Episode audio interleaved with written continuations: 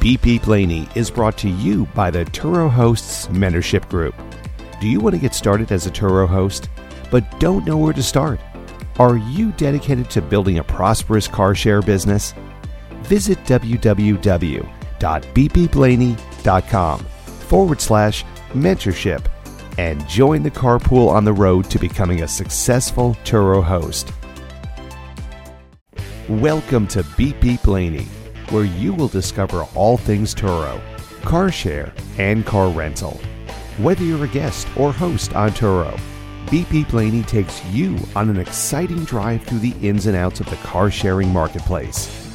Be sure to visit our website at www.beepbeeplainie.com.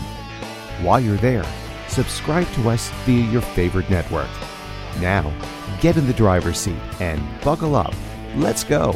The biggest question people have when they start thinking about becoming a Turo host is which car they should buy that's going to make them the most money. And it's probably not the Jeep Wrangler or Tesla Model 3 that a lot of people think it is. And unfortunately, there really isn't a quick blanket answer to this because it really comes down to the strategy you feel most comfortable with. In this video, I'll go through three steps to finding your first Turo car. First, you need to decide how much money you want to spend and what strategy you want to take using that money. One strategy that works really well is to start with cheap cash cars, which many Turo hosts call shooters. I love this strategy because buying cheap older cars means that most of the depreciation has already happened on the car, and it's pretty easy to make that investment back quickly. And if you're buying cash cars, there's obviously no interest expense. The downside of the strategy is because you're dealing with older cars, they typically do need a lot more TLC.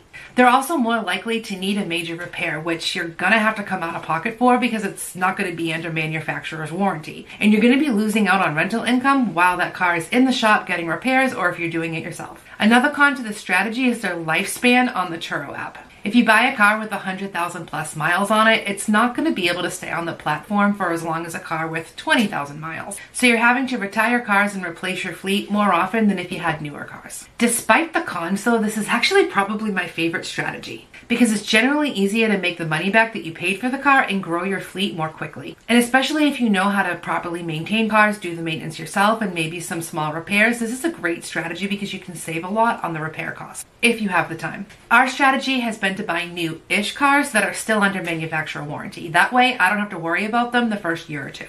The cars we buy typically have less than 30,000 miles on them, which means their lifespan on Turo will be longer and we don't have to replace cars so often, provided it doesn't get totaled before then.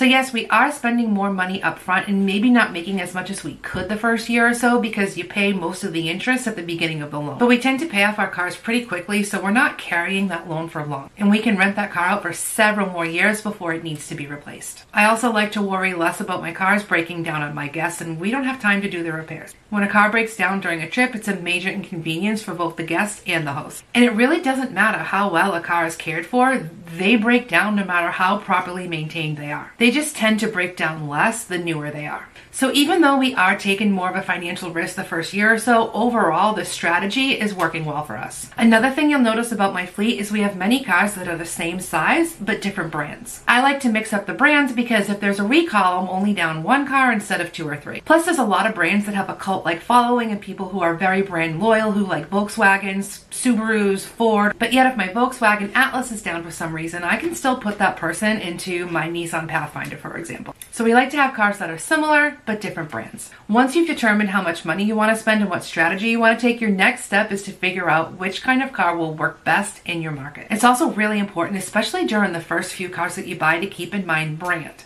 Now, I'm no expert on cars, but we all know that certain brands have a better reputation than others. There are some brands where the parts are more expensive to buy, and that's something to take into consideration, and other brands that just last longer than others. But with that, you'll also find that the more popular brands of cars that have good reputations, like Hondas or Toyotas, there's a lot more competition for those cars on the platform for a reason. If you take a look at any market, I'm willing to bet that there's more Hondas or Toyotas than Subaru or Volkswagen. Put in the comments below why you think that is. So you're going to take the price range that you're shooting for and find cars within that price range that are going to work best for your market with the least amount of risk. If I'm going to spend $25,000 for a car, I want to pick a car that's going to get me $60 a day, not $40 a day, and require the least amount of repairs and be down for the least amount of time. So start looking for cars that are available in your price range and then looking in the Turo app to figure out what those cars are renting for. To do this, you're to go into guest mode on the Turo app and act like a guest who's looking to book a car. When I do my research, I like to look about six months out and see what cars are available from Thursday to Monday for a weekend trip. Then I go back and do the same thing for Thursday through Thursday or Thursday through Friday and see what kind of discounts these hosts are offering for a one week trip. The reason why I look six months out and not two weeks out is because not all cars are going to show up for two weeks out. They might already have trips on them. You're going to get your most accurate count looking six months ahead. And keep in mind, just because they're asking $70 a day six months from now doesn't actually mean that's what they're getting. Once you do that research of looking six months ahead, you want to keep a close eye on how those cars are performing now. If they're asking $70 a day six months from now, you want to see if that car's available this weekend and how much they're asking for it this weekend. Because they may have actually lowered their price because the car wasn't renting.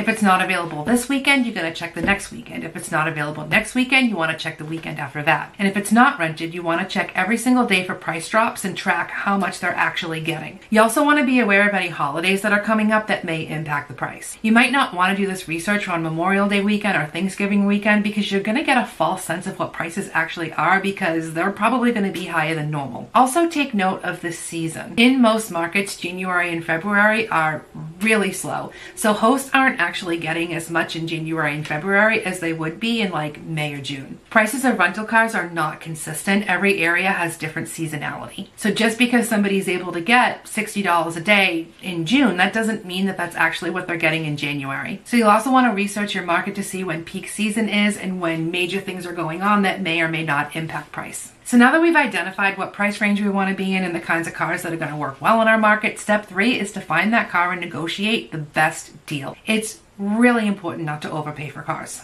Overpaying for cars is one of the biggest avoidable mistakes that new hosts make. You really have to take the time to find and negotiate the best deal.